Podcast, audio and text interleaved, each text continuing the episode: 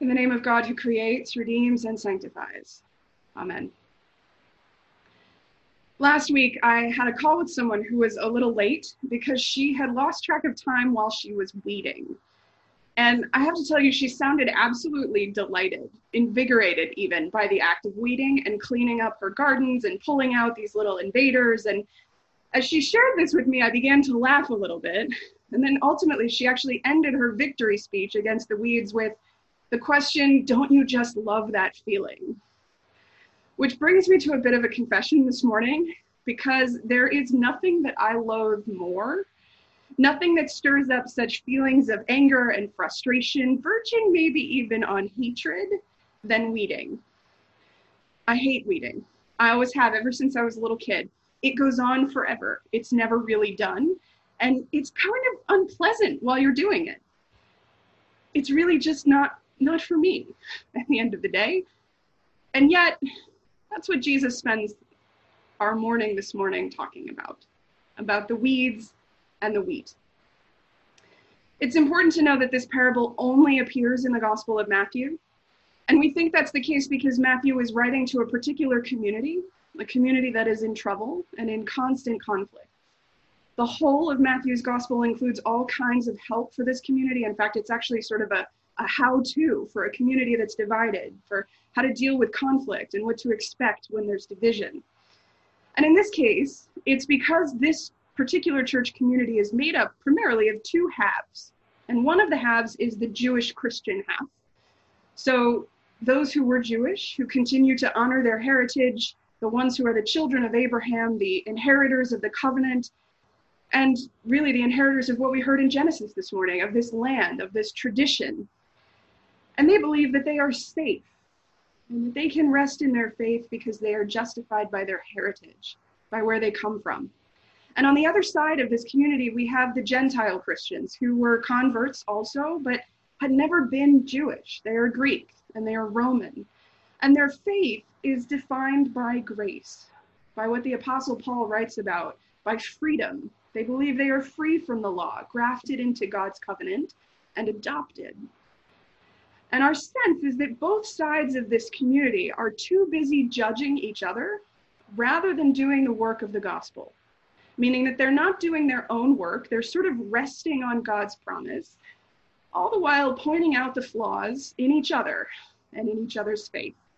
And ultimately, when a community does that and divides in that way, it means that the community as a whole isn't functioning and it isn't doing the work it's called to do to share the kingdom. And so the whole community is arguing about who is better, about who is important and who isn't, about who is essential, maybe even about who doesn't belong at all. And so in this parable about the wheat and the weeds, Jesus and Matthew are trying to give them a little bit of a lesson about community, about judgment, about staying together in the time of trouble. Jesus says the field is the whole world, the wheat are the children of the kingdom. The weeds are the causes of sin and evildoers. And Jesus is the sower who sows the good seed that will grow into wheat. So, ironically, this morning, I, who hate weeding, need to make a couple of observations about weeds. First, and maybe most important, I don't know about you, but I have never seen a flowering plant, something that you intentionally planted, something that brings you joy, maybe even wheat, I've never seen one of those turn into a weed or vice versa. There doesn't appear to be a clear line of transformation there from one to the other. So Jesus in this parable is actually saying that we are all wheat, each of us sown from good seed, each of us given the soil we need, each of us given the raw materials we need to grow and to bear good fruit.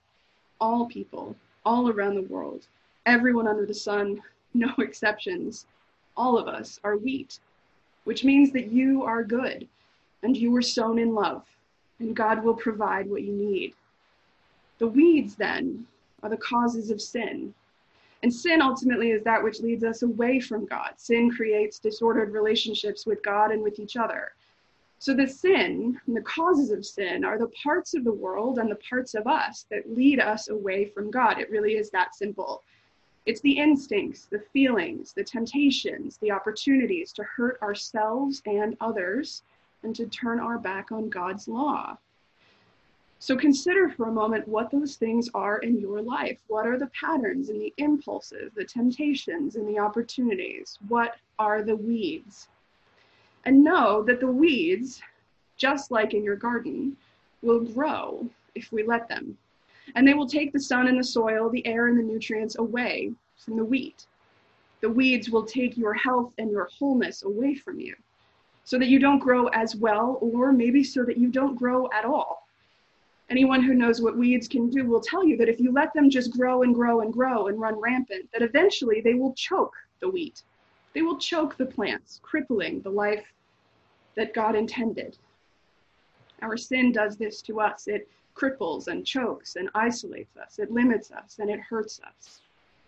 And so while we need to be mindful of the weeds in our own life, the parable is very clear to say that no other person around us is a weed. So we don't get to go around judging other people and deciding whether or not they belong, which has often been the implication and the interpretation of this parable. But Jesus is clear that all the children of God are wheat, each one essential, all planted from good seed with good intentions, all capable of good growth, and all of us necessary and important for the harvest of the Lord, for the building of this kingdom. So the invitation of this parable is to root out our own judgment, because when we focus on judging others and deciding who's a, who's a weed or who should be rooted out, we usually forget that the weeds grow in our own lives and in our own hearts. We forget about our own impulses and our own unkindnesses.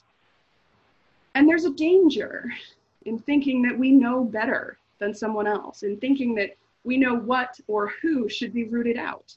This ultimately divides community, which is what Matthew is trying to avoid as he shares this parable with an early church.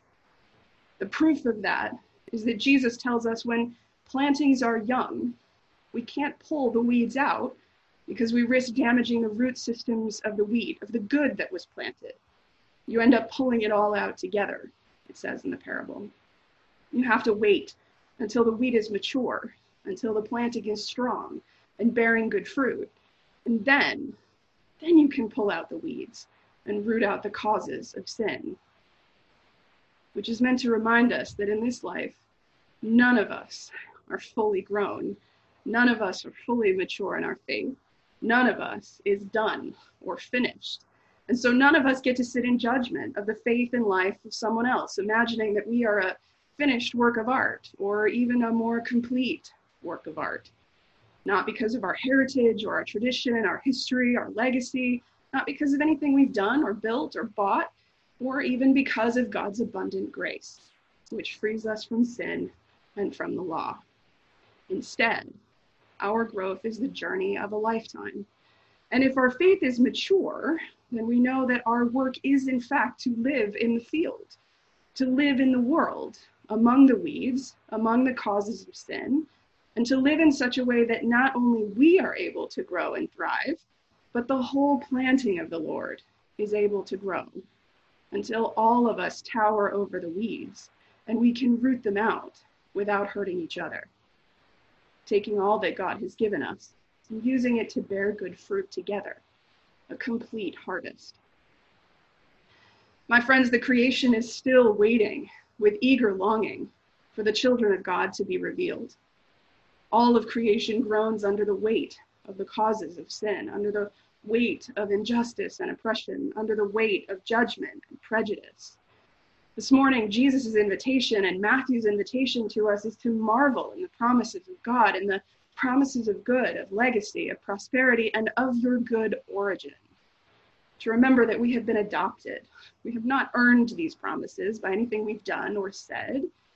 We are heirs with Christ of eternity, heirs of life, simply because it was always God's intention to save us. All of us, sown in love, made of good seed. It was always God's intention to give us what we need. This morning, the invitation is to take that promise in and be so moved by it that you look not outward, but inward, not to judge others, but to change and grow yourself, to be inspired by God's goodness. And so inspired that you want to build the kingdom. The kingdom of justice, the kingdom of kindness and mercy, a kingdom not of judgment, but of love. The whole creation is still waiting for the children of that kingdom to be revealed, for you to be revealed, and to bear good fruit, and to do the work that you've been given to do. Amen.